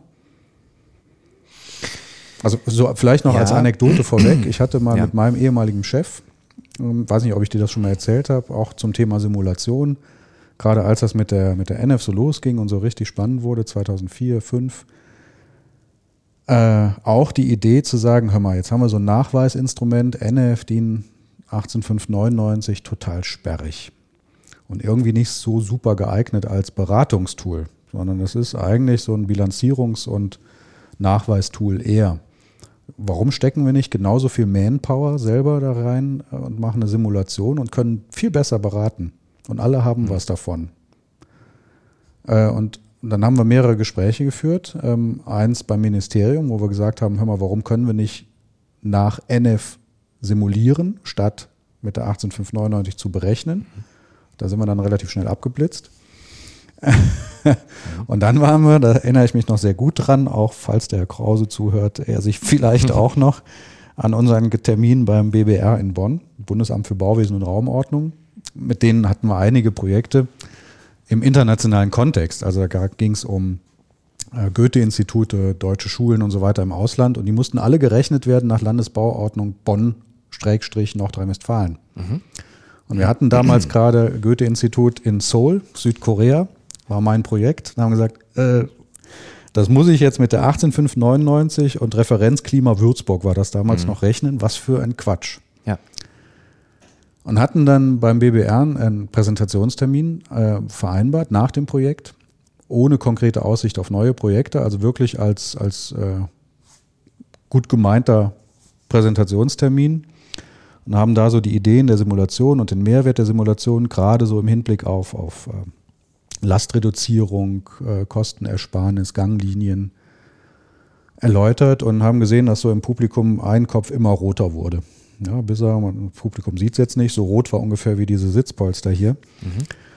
Und der uns dann so rund gemacht und rausgeschmissen hat, wo wir dann erfahren haben, das war dann der Leiter, der Bereichsleiter TGA beim BBR. Mhm. Der sagte, dass das alles totaler Quatsch war, weil ähm, wir legen das Ganze sowieso, wir müssen das Ganze sowieso nach VDI-Richtlinie, hast du nicht gesehen, auslegen und Simulation ist ja sowieso in die Tasche gelogen. Also das war so dann ähm, mein, mein Dämpfer und das passte dann auch gerade so gut zu der Anfangsschilderung, ähm, dass, dass, dass es da auch eine Fachdisziplin TGA gab, die auch erstmal sich dem öffnen musste. So. Ja. Jetzt hast du genug Zeit nachzudenken, eine diplomatische Antwort. Ja, die, die TGA muss sicherlich überlegen, was, was, ähm, was es für Normen gibt. Ich bleibe mal bei dem Thema Auslegung. Ähm, wir wissen, dass wir mit einer Simulation Erzeuger kleiner auslegen können. Weil interne Lasten oder nein, die werden noch nicht mal berücksichtigt, aber es werden Speichermassen berücksichtigt. Es wird eine Dynamik berücksichtigt. Ich mache eine stündliche Auflösung etc. Also insofern ist unsere Erfahrung, wenn ich es vergleiche mit einer typischen Norm, Heizlastberechnung, dass ein Erzeuger niedriger ausgelegt, mhm. kleiner ausgelegt wird. Ja, und ich kann über sowas wenn, wie Häufigkeiten ja auch diskutieren, ne? dass ich sage, okay, wir schneiden richtig. die Spitze da oben ab ja. und da vergessen wir gerade mal genau. 1,5 Prozent der ja. Nutzungsstunden. Das ja. tut nicht weh. Das ist aber eigentlich der Prozess läuft so, dass man das immer mit dem Bauherrn abklären kann und auch muss, muss natürlich. Ja. Muss. Also du kannst nicht hergehen und sagen, ich belege das mit der Simulation aus. Das geht erstmal nicht. Der mhm. Bauherr muss das abnicken. Und warum? Das ergänze ich jetzt gerade nochmal für, für die Zuhörerinnen und Zuhörer. Das passt perfekt zu einem Modul, was wir haben, Sachverständigenwesen. Und da spielen so diese anerkannten Regeln der Technik eine wesentliche Rolle. Ne? Das einfach die anerkannte Regel der Technik eben diese Auslegungs- oder Dimensionierungsvorschriften sind, die halt Worst-Case-Szenarien denken. Also es muss ja. auch funktionieren zur kältesten Stunde des Jahres, bei der, bei ohne, ohne interne Wärmelasten äh, muss es halt auch funktionieren. Ne, so ein bisschen wie Tragwerkssicherheit gedacht. Es muss halt immer auch mit maximaler Last, Auflast funktionieren. Und das ist natürlich, wenn ich das hier rechtlich schulde, und da warst du gerade, dann muss ich dem Bauherrn natürlich, muss ich den mitnehmen und sagen, ich weiche davon ab. Ja. Gehst du mit? Genau. Und jetzt komme ich nochmal, was mir gerade einfällt, nochmal zu dem Thema, die TGA musste sich da erstmal dran gewöhnen, aber auch zwangsläufig. Ich muss es nochmal einmal klarstellen. Also, auch der Wärmeschutz. Wenn wir ein Thema oder ein, ein Projekt bearbeiten, gehen in Richtung Energiekonzept. Wir machen eine Energie äh, oder ein wir stellen drei Energiekonzepte nebeneinander. Dann müssen wir flankierend ja immer die NF im Kopf haben. Was geht denn überhaupt in Richtung NF? Also für uns heißt es auch in den Projekten immer früher eine Berechnung auf die Beine stellen, überprüfen oder aus Erfahrungswerten sagen, eine Wärmepumpe geht mit einem Standarddämmung. Aber ich muss es eigentlich immer relativ frühzeitig überprüfen. Das kann ja die Haustechnik nicht. Und ich glaube auch, dass damals ich sag mal, ich drücke mal übertrieben aus, vor zehn Jahren ging noch ein Brennwertkessel. Mhm. Der geht mittlerweile nicht mehr. Und das ist ja zwangsläufig ein Lerneffekt bei der Hauswirtschaft, wo die sagen, macht ihr mal das Energiekonzept. Wir kennen uns da eh nicht mehr aus. Mhm. Was können wir überhaupt noch bauen? Ähm, was, und wir flankieren das dann nochmal eben häufig mit einer Simulation, wo wir sagen, die NF ist eine Sache, das ist der Nachweis. Damit kann ich aber keine, Beispiel Wärmepumpe, keine Kombination aus Wärmepumpe und Spitzenlastkessel auslegen. Da brauche ich einen Lastgang, idealerweise, und den erzeuge ich mit einer Simulation. Mhm. Also diese Kombination aus beiden, aus der ähm, bauordnungsrechtlich erforderlichen Berechnung des Wärmeschutzes oder des Wärmeschutznachweises, der Erstellung des Wärmeschutznachweises und überprüfen, was geht im Sinne der NF, gleichzeitig dann ein Auslegungstool sozusagen zu haben in der Simulation, ist immer eine gute Kombination. Mhm.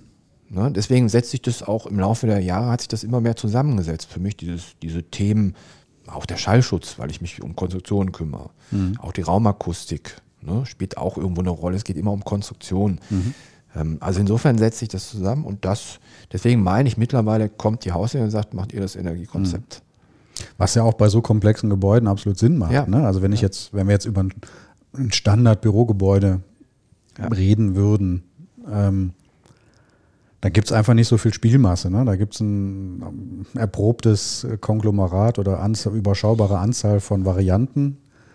Ähm, und da muss ich das Rad nicht jedes Mal neu erfinden. Aber gerade im Zusammenhang mit den Projekten hier, die ihr hier habt, Produktion, wo ich vielleicht sogar Abwärme habe, ähm, Drucklufterzeugung ja. oder irgendwelche Kühlprozesse, ähm, dass ich Energien quasi geschenkt in Anführungsstrichen bekomme.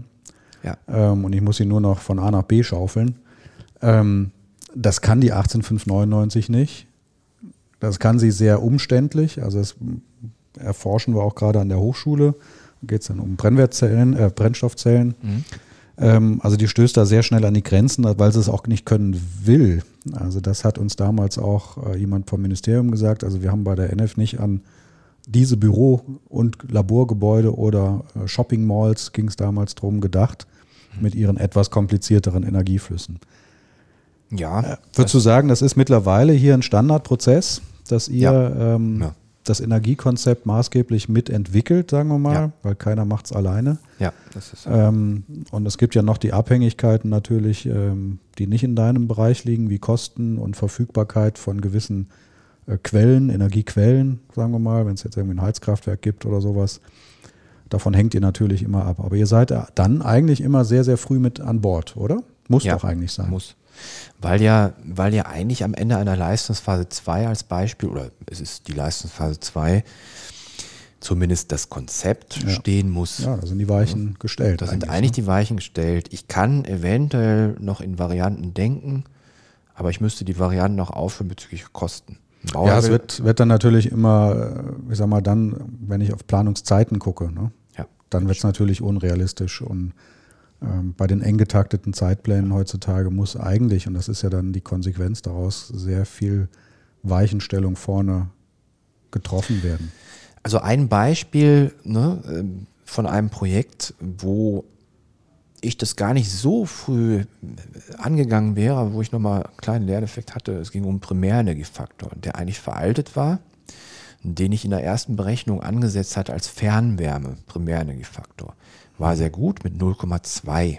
Mhm. So. Angesetzt in der Berechnung, gesagt, wir brauchen sonst nichts für das Gebäude. Jetzt hatten die nochmal nach zwei Monaten später kamen die mit diesem neuen Primärenergiefaktor, der lag bei 0,47 mhm. und gerade von der Fernkälte ist er doch deutlich gestiegen.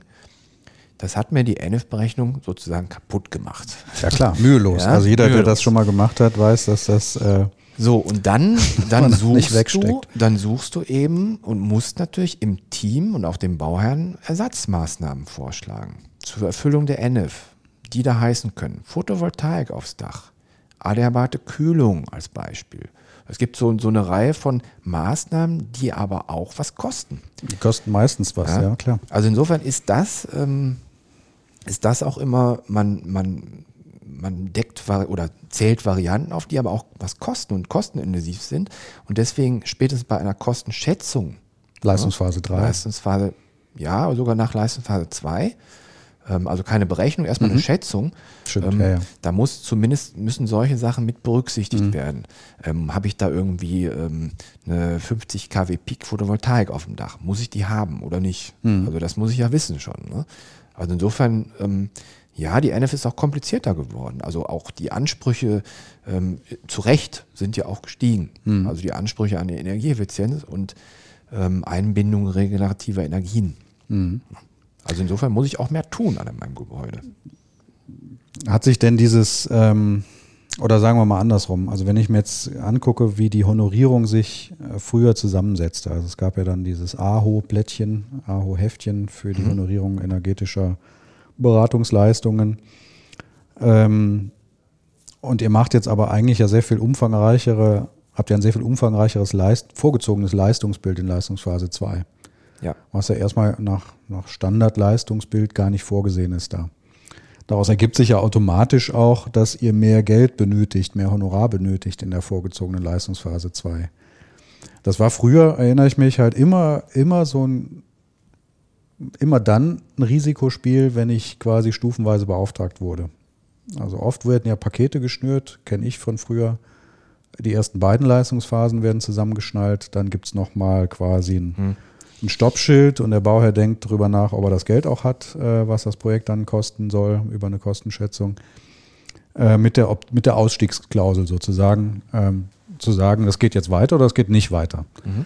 Wenn ich jetzt aber schon ganz viel Leistung vorne erbracht habe, ähm, kann ich das auf eigenes Risiko erbringen. Dann trage ich halt das Risiko, dass ich nachher keine Folgestufe beauftragt bekomme, wo ich dann vielleicht Leistungen sparen würde. Ja. Weil ihr zieht ja was vor. Ja. Es ist ja nicht ist verschenkt. Ne? Ja. Ähm, hat sich das mittlerweile geklärt, dass dieses Risiko nicht mehr beim Planer liegt? Oder ist das, Nein. würdest du sagen, immer noch so? Nur Würde ich sagen, ist immer noch geht so. Geht in einem ja. größeren Paket jetzt hier in dem Generalplanungsthema Konstellation unter?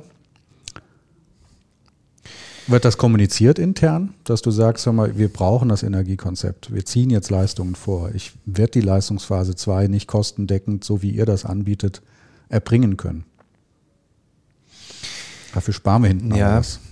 Oder ist das, ja, das, das muss ich ist, jetzt auch auf Pause drücken? Nein, das ist, nein, das ist vielleicht wieder, das ist wieder, passt wieder zusammen mit dem Generalplaner. Ich drücke es mal so aus. Du mhm. hast ein Gesamtbudget von einem Gebäude, wo du eben sagtest, dieses Thema Wärmeschutz und, und, und Schallschutz, dieses Thema Bauphysik sind ja im Budget, gehen ja eher in Anführungsstrichen unter. So. Äh, du hast, was, was wir zum Beispiel, wir kriegen dafür Geld intern von der, von der TGA als mhm. Beispiel. Mhm. Das wird intern wirklich so ein bisschen okay. verschoben. Mhm. Also eigentlich könnte ich auch sagen, eine TGA ähm, muss zumindest Varianten auch rechnen. Also eine Haustechnik-Varianten müssen sie eigentlich darstellen überlassen es aber uns, mhm. weil das eben Sinn macht aus mhm. deren okay. Augen. Ja, dann geht das. Ja, also insofern geht das schon wieder. Ja, ne? ja. In dem Gesamtbudget geht das eher unter. Mhm. Wenn es ein ganz kleines Gebäude wäre, würde ich mir das überlegen, ob ich das mitmache mit einer Gebäudesimulation. Dann würde ich nämlich sagen, das Honorar lässt es nicht zu. Ich muss es als besondere Leistung anbieten. Nochmal zusätzlich als Leistung. Das kriegt nicht jeder. Mhm. Bei einem großen Laborgebäude mit einem, mit sehr hohen Baukosten und dementsprechend auch sehr hohen Honorarkosten, kann ich auch verbinden so, ähm, da geht dieses Thema meistens unter. Das muss mhm. man, wir, unter, wir unterscheiden das von Fall zu Fall. Okay. Ja, da, mhm. Das müssen wir schon davon abhängig machen. Oder mhm. ob in der TGA besondere Leistungen wie äh, angeboten werden, ähm, für eine Variantenbetrachtung. Ne? Also mhm. dann schieben die das zu uns, das Geld. ja, um das mal so zu sagen. Ja, ist ja, ist ja dann, wenn man so will, eine Win-Win-Situation, ne? weil das ja auch, ich kenne ja auch die Planungsprozesse, die TGA da klagt ja auch selten über Langeweile, mhm. ähm, ja auch dann mit anderen Themen ja auch noch beschäftigt ist. Ne? Und vielleicht an der Stelle sogar ganz froh sind, wenn, wenn sie davon entlastet werden, was, was diesen, dieses Thema der Varianten, Energiekonzept und so weiter mhm. angeht. Ähm, wenn wir das Rad jetzt nochmal noch mal ein Stück weiter drehen, ich weiß, dass Carpus sehr viel in Sachen Building Information Modeling mhm. schon unterwegs ist, halt mit einer eigenen Interpretation. Das, es gibt ja immer über Sprache Dialekte quasi oder äh, Anwendungsdefinitionen, äh, wie ein Büro mit BIM umgeht, auch im Zusammenhang mit Kundschaft. Mhm. Ähm, Merkst du da schon eine Veränderung? Siehst du da eine Veränderung oder einen Einfluss auf deinen Bereich, auf die Simulation kommen? Oder sagst du, okay, das ist irgendwie, klar gibt es ein 3D-Modell, ja, aber ich, ich nehme das und mache damit was oder ich mache ein neues. Also wie läuft das hier ab? BIM wird automatisch mittlerweile integriert. Also das startete damals so, dass eigentlich BIM auch teilweise verlangt wurde vom Bauherrn. Und dann hat man BIM gemacht. So. Aber auch, weil man up to date sein wollte. So, und dann beginnt erstmal die Architektur mit BIM, dann kommt die Haustechnik, die sich da anbindet und auch konstruiert in dem gleichen Modell. Ähm, dann kommt eine Berechnung, ne, ähm, die halt, also als Beispiel, wir haben einen Solarcomputer hier bei Carpus, das kann ich ja sagen, und sowohl wir machen den NF-Nachweis damit, aber auch die Haustechnik ähm, ihre Heizlastberechnung und die Konstruktion hinterher auch. Ähm, ich sehe da einen kleinen Unterschied bei der Haustechnik. Die Berechnungen müssen, und da bin ich wieder bei Gewährleistung hinterher und, und ähm, müssen ja raumweise auch immer nachgeführt werden. Wenn sich was ändert im Grundriss, ein Raum wird, eine Wand wird verschoben, muss die TGA das nachführen in ihrer Berechnung. Und sie muss es auch wieder zurückspielen ins BIM-Modell. Das heißt, eine Berechnung mit einer Heizlast von 50 oder 600 Watt muss in den Raum zurückgespielt werden. Das heißt, es ist ein bidirektionales System. Momentan ähm, können wir darauf zugreifen bei der Berechnung der NF, also ne, ich spreche mal erstmal von der NF oder auch bei der Simulation, auf ein Revit-Modell. Das können wir. Ähm, wir dadurch habe ich ja eben erzählt, dass wir schon frühzeitig mit, eine, mit einem Energiekonzept starten, ähm, sind wir noch nicht BIM-konform. Wir zeichnen selber noch ein Gebäude nach. Da investieren wir einen Tag meistens so ungefähr und ähm, um das Simulationsmodell Auch das Simulation, ja, ja, genau. Mhm. Und aus dem Simulationsmodell wird dann ruckzuck die NF gespeist. Also insofern haben wir ein kleines, kleines Mini-BIM. Aber die Anbindung macht aus unserer Sicht nicht momentan noch nicht so großen Sinn, weil, oder wird auch in Zukunft vielleicht auch nicht so sein, weil von uns keine Daten zurückgespielt werden ins System. Und mhm. wenn wir, wenn wir bei der NF-Berechnung, wenn sich zwischen Büros eine Wand verschiebt, ist es für uns nicht relevant in der Berechnung. Also die, der eigentliche Vergleich mit dem Referenzgebäude ändert sich dadurch nicht. Mhm. Das wissen wir. Und insofern würde die Haustechnik das anpacken müssen. Wir müssen es nicht unbedingt anpacken. Mhm. Also wir würden unser Berechnungsmodell nicht mehr anfassen. Ähm, die Freiheit nehmen wir uns da und insofern ist das, macht, haben wir erstmal entschieden, uns nicht an BIM anzubinden, mhm. sondern das nachzuzeichnen.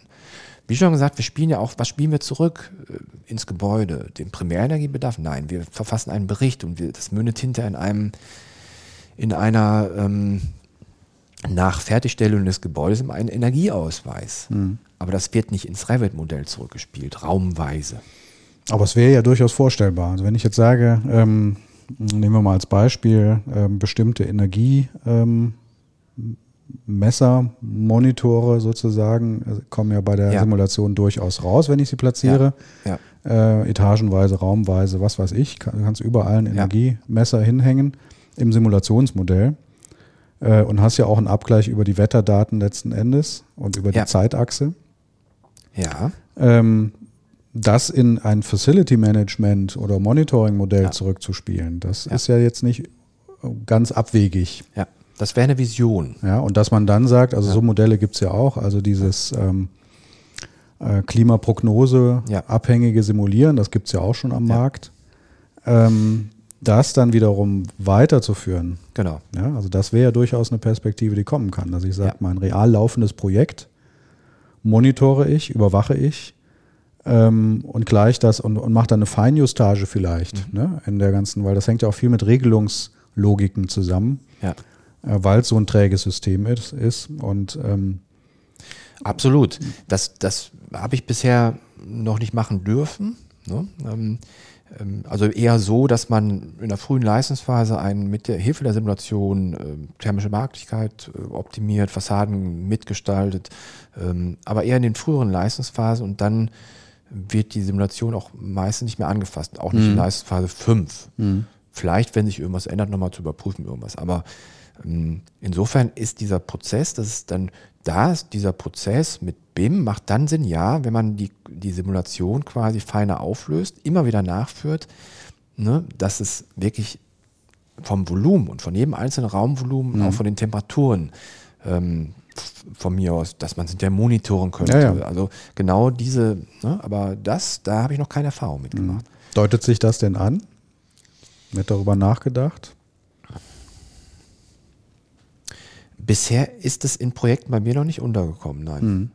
Ne, dass der Wunsch danach war, ähm, ja, vielleicht muss ich, muss ich da wieder sagen, vielleicht sage ich jetzt was Falsches, aber dass, dass da wirklich, ich, ich habe da die Vorstellung, dass man da aus einem Gebäude natürlich, gerade was diese, dieses äh, ähm, Model Predictive ähm, Control angeht, ne, bei einem bei einem, bei einem Gebäude, dass man da noch ein Quäntchen rausholt. Man kann es nochmal optimieren im Betrieb.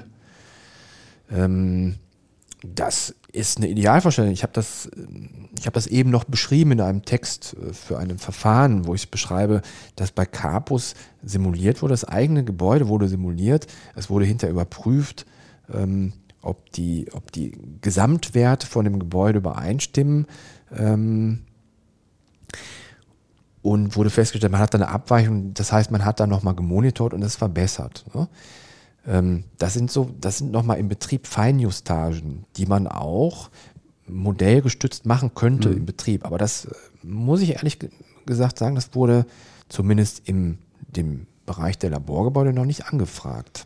Muss das nicht eigentlich kommen? Also wenn ich jetzt überlege, ja. wie viel TGA da verbaut wird und wie komplex dann auch gerade so diese ja. Re Regelungszusammenhänge sind, Gerade so diese. Es wäre diese wünschenswert, in, ja. Gerade diese Inbetriebnahme-Phase, ja. also sag mal erstes Jahr oder so. Ja. Äh, dass man immer punktuell reinguckt und sagt, was, was müsste denn eigentlich rauskommen und welche Anzeigen haben wir denn jetzt hier gerade in unserem Heizungsraum, Ja. ganz platt gesagt, und dann äh, signifikante Abweichungen, denen dann auf den Grund geht. Eigentlich wäre das doch Ja. eine konsequente, runde Geschichte. Zumindest Sicher. diese Inbetriebnahmephase und dann kann man natürlich auch noch in den nächsten, quasi in die Nutzungsphase reinsteigen und sagen, ähm, da können wir ja auch mal punktuell einsetzen und gucken, ob wir da auch noch was rausholen können. Absolut. Also ähm, das wird auch von Capus angeboten. Ja, es wird einem Bauern auch angeboten. Ähm, leider sagen da viele Bauern, nein, das wollen wir nicht haben. Ihr stellt uns doch ein Gebäude hin. Das funktioniert das doch. soll doch Das funktionieren. muss doch funktionieren. ja, ja. warum, warum wollt ihr das noch Ja, optimieren? okay. Ja, die Diskussion kenne ich. Also das ist eine Diskussion so ähnlich wie bei, ich vergleiche es mir immer mit Autos ganz gerne. Ne? Ein Auto, Das fährt doch. ja, es fährt, ähm, aber ähm, du kannst natürlich beim Auto betreiben lernen, sparsam zu fahren. Also, nur um das mal so zu sagen. Das ist ja noch ein weiterer Aspekt, dass ich den Nutzer mit einbinde. Ne? Ja. Also dieses Lernen, sparsam zu fahren, heißt ja, ich binde den Nutzer ein. Beim Gebäude ist das ja auch noch ein Aspekt. Ja, ich ist immer hypothetisch. Ich könnte ja sagen, ne, ähm, der muss nicht immer die volle Leistung bringen, der Motor vom Auto, ne, passt sich den, den ähm, der Fahrweise an. Mhm. Als Beispiel. Ne? Vielleicht ein blödes Beispiel, aber ähm, der Motor hat eine Intelligenz, die sich dann auf einen, auf einen bestimmten Nutzer optimal anpasst. So ist beim- ja quasi ganz rudimentär in jedem Wohnhaus eingebaut durch diese Thermostate zum Beispiel. Ne? Das ist, und das ist in so einem komplexen Haus ja auch noch feingliedriger möglich. Ob das jetzt Präsenzmelder sind für Beleuchtung oder ähm, quasi die vorausschauende Regelung der Anlagentechnik. Ja. Also insofern allein durch die Simulation, im Vergleich mit der Simulation ist man drauf gekommen, ja, hier muss doch irgendwo noch was im Argen liegen bei der, nach der Inbetriebnahme des eigenen Gebäudes und äh, ich kann nur sagen 20 Prozent Ja. Energieeinsparung nach dem ersten Jahr. Ja, und das ist natürlich Ähm, keine ist kleine Summe. Ne? Ja, das ist so. Also wenn man jetzt das mal guckt, wie viel Euro das ausmacht. Also insofern ja, vernünftiges Monitoring. Also wenn ich jetzt, ne, wenn das immer so, wenn es optimal laufen würde, immer eine Simulation, die weiterführen, ne, bis zum Ende ähm, das Gebäude transparent machen, in der Theorie, dann in der Praxis monitoren, ja, Energieflüsse monitoren, von mir aus auch gerne die thermische Behaglichkeit. Ähm, auch gerne, was ich immer gerne mal monitoren würde, immer mehr mo oder immer monitoren würde, das, was ich in der Raumakustik mache. Ja? Also sprich, die Nachhaltigkeiten mal zu messen, vorher, nachher. Ne? Also wirklich die Praxis mal ähm, auch zu bemessen. Ähm, es gibt Methoden bezüglich der thermischen Behaglichkeit, sicherlich. Ja klar, das ist, also wir haben auch so ein Messgerät an der Hochschule, das ist nichts Großes, ne? Das ist sowas. Äh, Genau. Stelle ich irgendwo hin, dann messe ich Strahlungstemperaturen, Luftgeschwindigkeit, Turbulenzgrad, Luftfeuchtigkeit. äh, Also das ist sehr Das- einfach. Das wäre ein Traum, wenn man das äh, bei jedem Projekt machen könnte. Aber häufig sieht man halt äh, die Gebäude nur noch von Ja, außen. ja, ja. Was würdest du denn sagen, was sind denn so ähm, Zukunftsthemen? Also wir hatten mal, wir sind ja mal gestartet mit dieser lebenszyklusorientierten Planung. Ja. Ähm, und jetzt klingt das so ein bisschen äh, so, als ob das ähm, gar nichts mehr so ist. Äh, oder ist das in anderen Bereichen so? Was ist irgendwie mit Nachhaltigkeit äh, bei euch? Ist das noch ein wachsender, wachsender Bereich? Weil das ist ja auch so ein bisschen, in meiner Wahrnehmung war das mal so eine gewisse Zeit lang wie BIM. Das war so eine Sau, die durchs Dorf getrieben wurde ähm, mit Nachhaltigkeitszertifikaten, DGNB, die waren in jedem Heft drin. Ähm, ich habe also hab so das Gefühl, dass das ein bisschen abgenommen hat. Vielleicht, weil es auch selbstverständlicher geworden ist, das kann sein. Aber es gibt da so zwei Aussagen eigentlich. Die einen sagen, ähm, das wird nicht mehr sozusagen, und die anderen sagen, ja, es ist quasi, jedes Projekt wird quasi durchleuchtet in Sachen Nachhaltigkeit. Ich habe jetzt komischerweise das Gefühl, ja, kann ich, kann ich so recht geben, ist so ein bisschen, es ist immer, hat immer vor sich her geplätschert, um das mal so zu sagen. Zertifizierung wie DGNB ähm, oder auch bei öffentlichen Bauten BNB. Ich habe das Gefühl, komischerweise jetzt, seit, seit, seit einem Jahr ungefähr, äh, man sieht es in den an den Bewerbungen oder auch Projekte bei öffentlichen Ausschreibungen, ähm, dass jetzt immer mehr lebenszykluskostenoptimierte Gebäude gefordert werden. Also nur beschränkt auf die Kosten. Die, es fallen, ja, es fallen Stichworte. Vielleicht ist es ein Sammelsurium und eine Reaktion auf ich drücke es mal überspitzt auf den Klimawandel und Diskussionen um den Klimawandel. Wir müssen was tun. Naja, das wäre ja nicht verkehrt. Wenn das so wäre nicht verkehrt, absolut. Ja. Ähm, es werden so Begriffe reingeschmissen, das kann ich aus meiner Expertensicht schon sagen, wie Null-Energiegebäude, Plus-Energiegebäude, Zero ähm, Emission, Emission ja. äh, ähm, Quartiere, ähm, etc. Eben auch Lebenszykluskosten. Da werden Begriffe, glaube ich, reingeschmissen aus diesem Bereich der Nachhaltigkeit. Ich finde nach wie vor ein Lebenszykluskosten optimiertes Gebäude ein tolles Gebäude. Mhm. Und das ist halt ein, eigentlich ein komplexes System. Ja, eine Optimierung aus dem Invest, aus aus äh, Minimierung der Reinigungskosten. Also ein höherer Invest kann zu niedrigen Energiekosten führen. Das in Summe muss man erstmal aufbilanzieren. Mhm. Ich finde das sehr spannend, ne, das Thema. Bei denen, das muss ich auch wieder sagen, bei den Laborgebäuden, die häufig in privater Hand liegen, interessieren die ersten zehn Jahre maximal. Das ist schon lang, würde ich sagen. Ja, das, ne? das ist schon so, ja. ja ich hatte das auch heißt, ein Projekt, ähm, auch in Aachen, auch aus dem alten Büro kommt, da ging es um Energiepfähle, also die Bohrpfähle, die statisch sowieso gemacht werden mussten, thermisch zu aktivieren, zur Kühlung heranzuziehen. Ja. Als Wärmetauscher sozusagen. Ähm, und äh, dann hat der Projektleiter auf Auftraggeberseite, auf Bauherrenseite gefragt, der ein Kaufmann war, ähm, über welche Amortisationszeiträume reden wir denn hier? Dann fing ich so an, sag, ja, im optimalsten Fall irgendwie so zwölf Jahre oder so. Und sagte, mhm. vergessen Sie es. Mhm. Alles, was länger ist als vier Jahre, ja. ist uninteressant. Ja. Stellen wir auch häufig fest. Ne? Also im, im, Rahmen von zehn Jahren ist noch, äh, wenn man da eine Wirtschaftlichkeit mhm. auch darstellen kann von zwei Varianten, ist es, ähm, liegt die Entscheidung noch leichter, leichter. Aber allein schon bei einer Photovoltaik, die sich vielleicht nach 15 Jahren amortisiert, ja. ist immer die Überlegung noch da, wenn man dann sagt, man kriegt es über die KfW auch gefördert, wir können das nachweisen, mhm. dann reduziert sich die Amortisationszeit von mir aus auf, auf mhm. zehn Jahre, dann ist der Bauer meistens, ja, das mache ich. Ne? Also das ist so scheinbar so eine, so eine Grenze ja. auch bei vielen Bauern. Aber nochmal zu dem Thema, was wird in Zukunft interessant. Also ich glaube, was immer mehr fällt, sind die Stichworte.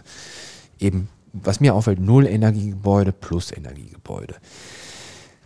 Ich würde mir wünschen, dass man es mal unterscheiden würde in Richtung Büro, Wohnen, Laborgebäude, Produktionsgebäude. Beispiel aus der Palette von Carpus. Ich kann mit einem Laborgebäude meines Erachtens kein Null-Energiegebäude machen. Außer mm. es ist, fällt sehr schwierig. Ich muss da noch große, große, große Flächen an, zum Beispiel Photovoltaik außerhalb des Gebäudes haben. Mm. Ich mhm. kriege das selber nicht autark oder beziehungsweise als Null. Ja, Hintergrund jetzt ist, ist die riesen Luftmenge, die da bewegt ja, werden richtig, muss. Ne? Richtig. Auf Außenluftvolumen, das sind, Strom und Das so sind auch Prozesse, die da ja. ablaufen, die ja sehr viel Energie, genau. Prozessenergie, ja. geht da viel flöten. Wenn ich das rausrechne, könnte es sein, dass ich es hinbekomme. Mm. Aber, aber es gibt auch noch keine Definition für Null-Energiegebäude. Nee. Aber wir haben doch eigentlich 2020. Das sollte doch. Ja, sein. das stimmt. also es dauert alles. Nein, also mal konkret das ja, zu ja. differenzieren. Ich finde zum Beispiel für, für, ähm, für Bürogebäude kann man das ja. so definieren. Einsatz von regenerativer Energien. Ich finde schon, wenn man immer mehr Energie einspart ähm, und effizienter macht, dann reduziert man natürlich auch den CO2-Ausstoß in die Umgebung dann wird es immer wichtiger, über die Konstruktion nochmal nachzudenken. Mhm. Also Stichwort sprich, Ökobilanz. Stichwort Ökobilanz. Also ja. die wird eigentlich in nächster Zeit wichtiger. Mhm. Das ist für mich ein ganz wichtiges Thema. Wenn ich kaum in einem Tortendiagramm kaum noch Energie darstellen kann, also CO2 aus dem Energieverbrauch, aus, aus ähm, lass es Stromverbrauch sein, ne? Ähm, dann wird die Konstruktion und das, was an grauer Energie und hm, ich drücke es mal jetzt an grauer CO2-Menge ja, da drin ja, steckt, wird immer wichtiger. Ja. Also das ist für mich ein, eigentlich ein Thema, was automatisch betrachtet mhm. werden muss in nächster Zeit. Das sind ja auch die zwei, also zwei große Säulen, wenn man jetzt aufs DGNB-System guckt. Genau. Äh, die wirklich sehr viel ausmachen, also die Ökobilanz und die Lebenszykluskosten. Das sind ja die zwei. Richtig. Jetzt nochmal zu dem Bretter. Thema, genau, zu dem Thema Lebenszykluskosten, auch im Hinblick auf, ähm, ja, bei den Lebenszykluskosten spielen ja so Sachen wie, wie ähm, Langlebigkeit eines Bauteils mhm. auch eine Rolle viel, auch viel, das spielt, das spielt ja sogar ähm, in Richtung Ökobilanz. Wenn ich Demontierbarkeit. Ja. Also Konstruktion, das, ja. Genau, klar. Konstruktion. Also es geht alles in Richtung ja. Konstruktion, die viel, ja. viel wichtiger werden. Ja. Spannendes Thema. Ähm, Jetzt kommt der Abspann so ein bisschen, weil wir sind schon ein paar Minuten unterwegs. Ähm, ich frage dich gleich mal, ja, hast jetzt geguckt. Ähm, ich fand es total spannend, das Gespräch. Wir könnten noch, ich bin gar nicht richtig eingestiegen auf dieses Thema Nachhaltigkeit. Äh, das hatte ich mir noch so ein bisschen vorgenommen, wo wir auch drüber hätten sprechen können. Aber ich danke dir auf jeden Fall schon mal sehr herzlich fürs Gespräch. Sehr gerne. War sehr interessant.